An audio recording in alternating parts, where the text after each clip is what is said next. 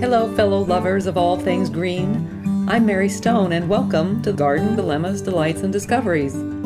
It's not only about gardens, it's about nature's inspirations, about grasping the glories of the world around us, gathering what we learn from Mother Nature, and carrying these lessons into our garden of life.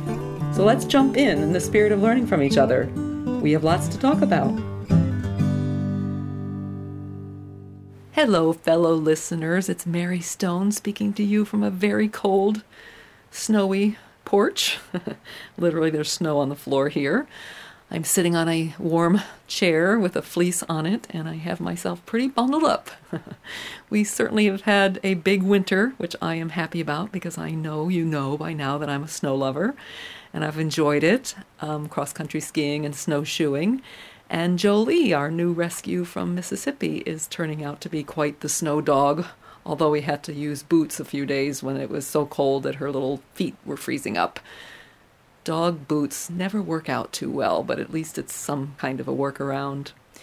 Anyway, I have a few things I'm looking forward to chatting with you about, and one of them is a special interview with three young philanthropists, which turned into a column topic about a horse rescue and sanctuary facility not far from me.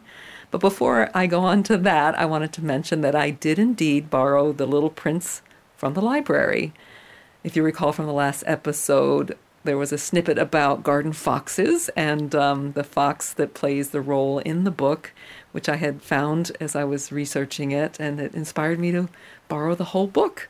And it's been fun to read the classic children's story and learn more of the lessons beyond the friendship of the fox what stands out, though, is a scene labeling baobab seeds as bad seeds and the baobab trees as bad trees. Because here on Earth, it's not so. In fact, they're revered, really. But in the Little Prince story, they talk about in this one scene that all seeds are harmless when they are small, no matter what they are. That is until it grows. And once it sprouts and you recognize it, if it's a bad plant like baobab, you must destroy it or it will take over the tiny planet and tear it apart. So, as you may know, the story of the uh, little prince involves a just that a little prince that is visiting planets, little planets. But baobab trees are indeed giant, but fit fine on our large planet Earth, unlike those in the little prince's travels. Here, the baobab is also called tree of life which brings a memory of learning about these ancient trees during a woody plant conference a few years back. It became a column topic titled Baobab Trees of Life. And it starts like this Hello, fellow readers. I'm back from the Woody Plant Conference held at Scott Arboretum at Swarthmore College in Pennsylvania. It's always a treat to attend. While not nearly as knowledgeable as the scientists and arborists in attendance, I have a love affair with trees, especially those that lived far longer than we have, such as the baobab tree of life. I treasure trees' long standing stability, their quiet offering of oxygen and cleaning out our air of carbon dioxide, plus their sheer beauty. Yes, I've been known to hug more than a few. No giggling until you've tried. There's an energy about being rooted and reliant on our dear earth. We have that in common with trees. Starting off the conference was Claire Sawyers, director of the Scott Arboretum, who mentioned how essential trees like ash, oak, and spruce are all under threat of disease. She references a recent article about the demise of two to three thousand year old baobabs in South Africa. They're known as the tree of life, as they provide fruit even in long periods of drought, Claire said. But what she didn't say was what they were dying of, expressing deep sadness, which we all felt, by the way, in the crowd. The baobab tree, also known as boab or boa boa, can store 32,000 gallons of water to sustain itself through severe droughts, which occur routinely in their homeland. They can grow to 98 feet with trunks up to 36 feet wide. Too huge to hug. When leafless, their branches look like spindly roots, hence another common name of upside down tree. On the website, there's a photo that one of my clients um, gave me when I told them I was writing this story a few years back. They had actually just visited South Africa. So, indeed, when you look at the photo on the Garden Dilemmas website, there's these three trees that look like upside down trees, just that. The roots are up in the air, because they're leafless. It's very interesting. They're very, very cool because the symmetry of their trunks also is remarkably straight. Since the beginning of this century, the oldest trees of life in Africa are dying off too quickly to blame on pests or disease, experts say. I had thought perhaps they'd reached their life expectancy. Not so, as many live five to six thousand years. Scientists have yet to pinpoint the cause, though many surmise climate change, which seems kind of curious. Indeed, there's no shortage of changes endured in two or three thousand years, including severe floods volcanoes, and extended drought. So, wouldn't they have already survived that? It's just very interesting. So, there was more of the conference I go into details about on the Garden Dilemmas website. A few of the highlights here I'll just kind of brush through because one of the other visitors was um, this man from Wakehurst, which is Kew's Wild Botanic Garden in Sussex, England. His name was Ed Ikin, and he spoke about their wild garden and all the wonderful plants that came from temperate climates. In fact, watching a slideshow was kind of like watching the uh, undersea world of Jacques Cousteau in terms of how they went about finding these plants through the rainforests. He also spoke about the Wakehurst Millennium Seed Bank and the goal of archiving 25% of the world's plant species by 2025. They're focusing on plants that provide food, education, or those that are endangered. They're saved in such a way to survive a nuclear explosion, Ed said. It's hardly pleasant to think about, accentuated by their partnership with the Doomsday Seed Bank in Norway. Then there was another uh, speaker who came from the Atlanta Botanical Garden named Scott McMahan, and he spoke about plant exploration with a purpose. And what that was about, his talk, was that they would go around and when they found isolated areas where farmers were not familiar with agricultural techniques needed for survival, they taught them some of those techniques. And some of them were very basic ones, like, for instance, they have um, propagation bags they use. And to prevent root rot, they explained that you need to put in drainage holes. So that was kind of a neat thing Scott shared slides of food offered by villagers, like stinging ants wrapped in leaves. But they were high in protein, he said, so I guess he did try them. But he did say that he didn't participate in the petrified state of rats. They served aged rats. And that was it was funny because the talk was just before lunch and there was a vegetarian option that seemed to gain in popularity. I'm just saying. So getting back to the lesson in the little prince, that involve the baobab trees. I guess when you consider it on a little planet, they would be too huge to be accommodated, and so I can suppose that removing them was a good idea before it destroyed the planet, was the lesson. But maybe what it really is a lesson about is destroying resentments and hate before it tears the planet apart. And isn't that a wisdom we can surely gain from in these days? Anyway, we're going to go on to the uh, story about the three children philanthropists. But before we do that, I'm going to go grab something warm to drink. My hands are literally frozen. Maybe you want to grab some coffee yourself or hot tea. I hope all of you are surviving okay as this crazy time is unfolding. The weather seems to have some part in it. Stay tuned for part two about a horse sanctuary and rescue. So we'll go on to the next subject about our young philanthropists. And I want to just share a little backstory on that. I had heard from my colleague Marty Carson, who I interviewed when we spoke about the garden at the Father John's Animal House. Marty Carson is my colleague that helped uh, design the plant lineup. And of course, as I mentioned last time, is where I adopted Jolie from.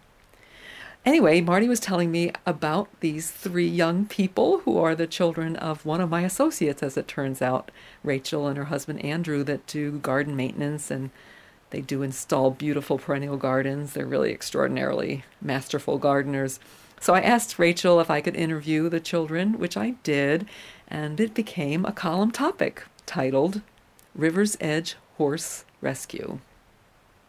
Sometimes, when you hear a story of kindness, it needs to be shared, especially when it involves children helping an organization in dire need of funds. Wade, Blair, and Grant of Stillwater, New Jersey, took it upon themselves to fundraise for River's Edge Horse Rescue and Sanctuary in Newton, New Jersey.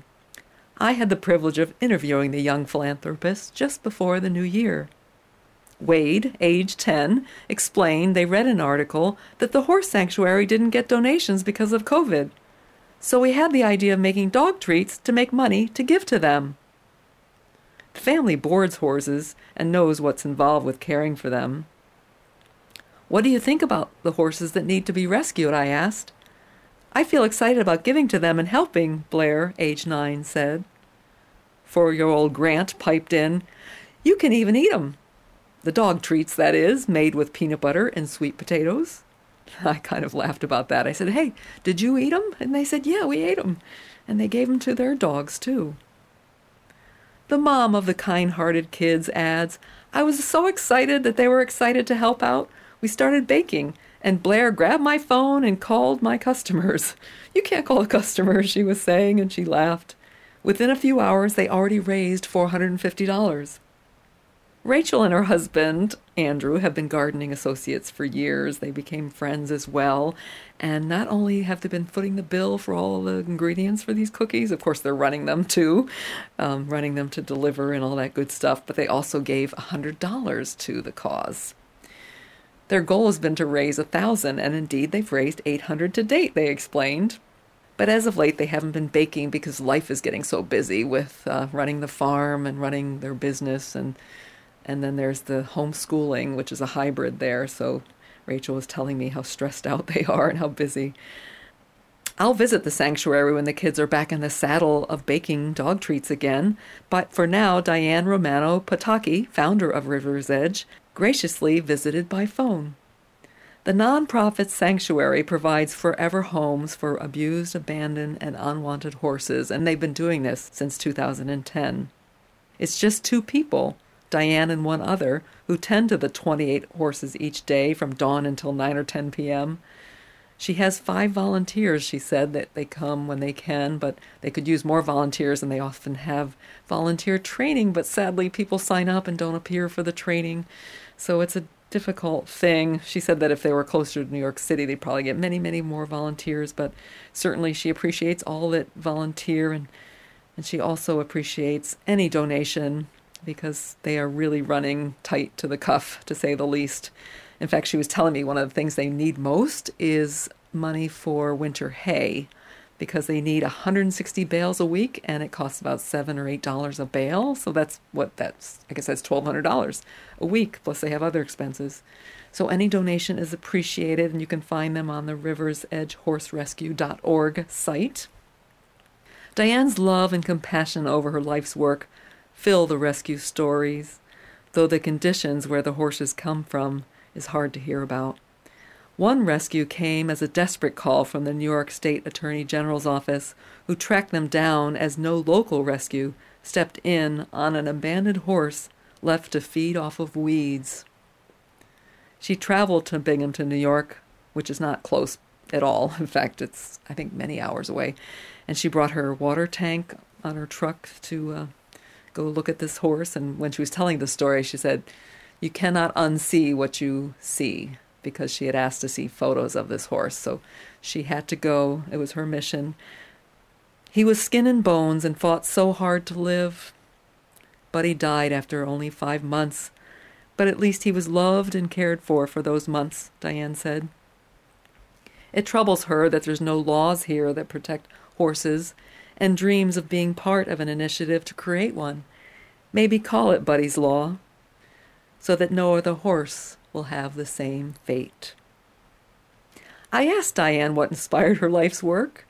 Being an injured soul myself, she said, not for sympathy, but went on to tell the story of how she brought home half dead things to her mom when she was a girl we shared some other mom stories. My mom was a horse person as well, and I shared the story that I didn't know, know this as a child, but that I had been bitten by my mom's horse, Jack, and that that may have translated to my fear of dogs, which I've since overcome, as you know. It's inspiring to speak with three youngsters taking the initiative to help, and a grown up kid who follows her heart. It's not been easy, but anything worthwhile is not easy, Diane explained. To see the horses and their manes and tails running free, You just have to be here to experience it. And Diane does invite people to do just that. You just have to call in advance to make a time to go visit. And she invites special needs children um, very wholeheartedly. She enjoys the therapeutic aspects of horses. How inspiring to listen to the story of these three young philanthropists. I think to me the most remarkable part was that they took it upon themselves. It wasn't something that Rachel and Andrew had initiated as an idea. So that is very cool. And if we all just did that, just kind of step up to the plate and do something little, something little that grows into something big, because when you think about it, it's not only helping those horses, the horses then help the visitors. Many of them that come there are special needs, not all of them. It's not a special sanctuary for that sort of thing, but certainly there's Boy Scouts and Girl Scouts that do things there and other community members, so it's passing it forward, isn't it? Something we can learn from. So I have to tie in the story of the horse sanctuary with something gardeny, and one thing that comes to mind is the use of horse manure or cow manure, both of which can be very effective fertilizers, nitrogen rich. Um, but neither of those can be used when they're fresh from the cow or horse. You need to have it composted, which is a simple thing, like your compost pile is a fairly simple thing and it takes typically about two or three months to compost manure. Once it doesn't smell like manure anymore, it's pretty much ready to use, and you can use it just as you would compost around your garden plants as a natural, beautiful fertilizer from our dear horse and cow friends. So, thanks for coming by and visiting with me on the screen porch. I look forward to our next chat and please, if you haven't done so already, I encourage you to subscribe to our podcast. And if you're enjoying it, share it with your friends that you think may enjoy it as well. Thank you so much. Stay warm. Spring is coming. Spring of new beginnings is something joyful to think about. And when you think of the new seeds that we'll be planting, you can think of the Little Prince story and certainly getting rid of bad seeds but really, what we are thinking about is getting rid of resentments and learning to grow in kindness. Thanks so much. You can follow Garden Dilemmas on Facebook or online at gardendilemmas.com and on Instagram at hashtag Mary Elaine Stone. Garden Dilemmas, Delights, and Discoveries is produced by Alex Bartling. Thanks for coming by. I look forward to chatting again from my screen porch. And always remember to embrace the unexpected in this garden of life. Have a great day.